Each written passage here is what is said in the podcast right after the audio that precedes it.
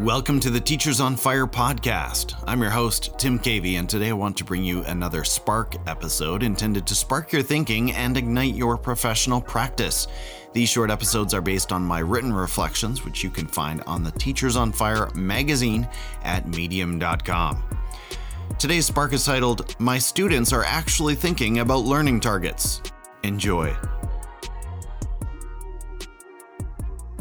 My students are actually thinking about learning targets. How one girl's appeal on a summative assessment made me happier than she could have imagined.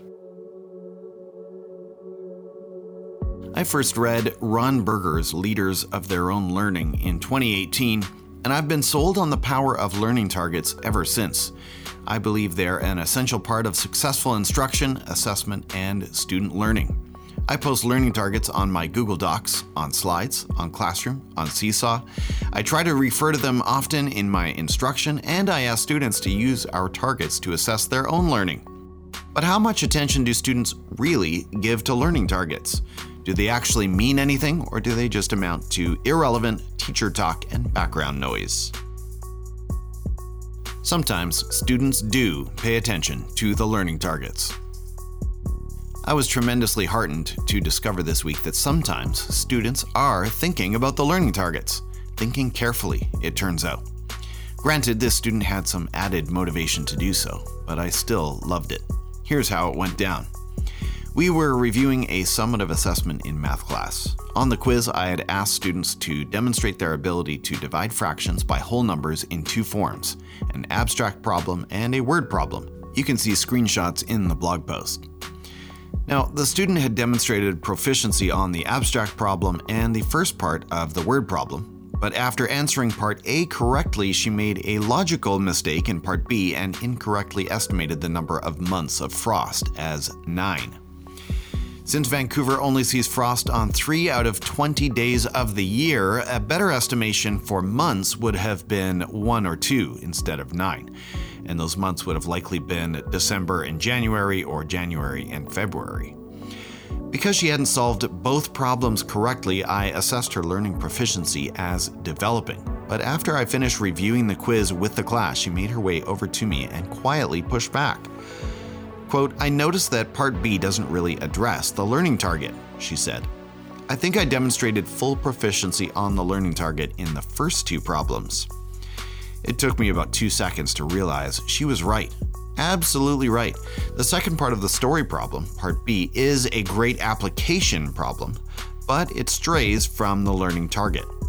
When we look precisely at the learning target, which in this case was dividing fractions by whole numbers, this student had demonstrated full proficiency, and that's what's going in my gradebook. What are we learning right now? Check the mic and make sure it sound right. Assessment is as powerful as it is precise. An assessment that includes 50 data points, think an all encompassing research project, isn't actually that informative or helpful in terms of moving learning forward. It's just compensation for work completed. Learning targets, on the other hand, remind teachers and students exactly what we're learning, what we're doing, and why we're doing it. Armed with precise learning targets, we can measure student learning well, report accurately, and identify next steps. That's exactly what every learner needs. Where my math learning targets need to move next less content, more competencies. One thing that I've talked about with my BC educator colleagues is the need to focus more of my learning targets on curricular competencies. Content is what we traditionally like to base our instruction around in math. It's simple and straightforward to measure. But I can't track a student's growth in fraction multiplication over the course of the year if we only spend significant time on it in October. I can, on the other hand, track their growth in the curricular competencies over the entire year because these competencies form the learning targets that apply to every unit of learning in math.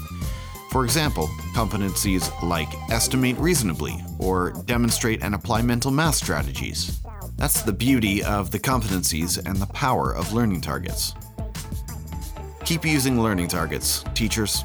Let them form your instruction and shape your practice. Because sometimes, it seems, students are actually paying attention. My name is Tim Cavey, and I'm proud to contribute to the education conversation through the Teachers on Fire podcast.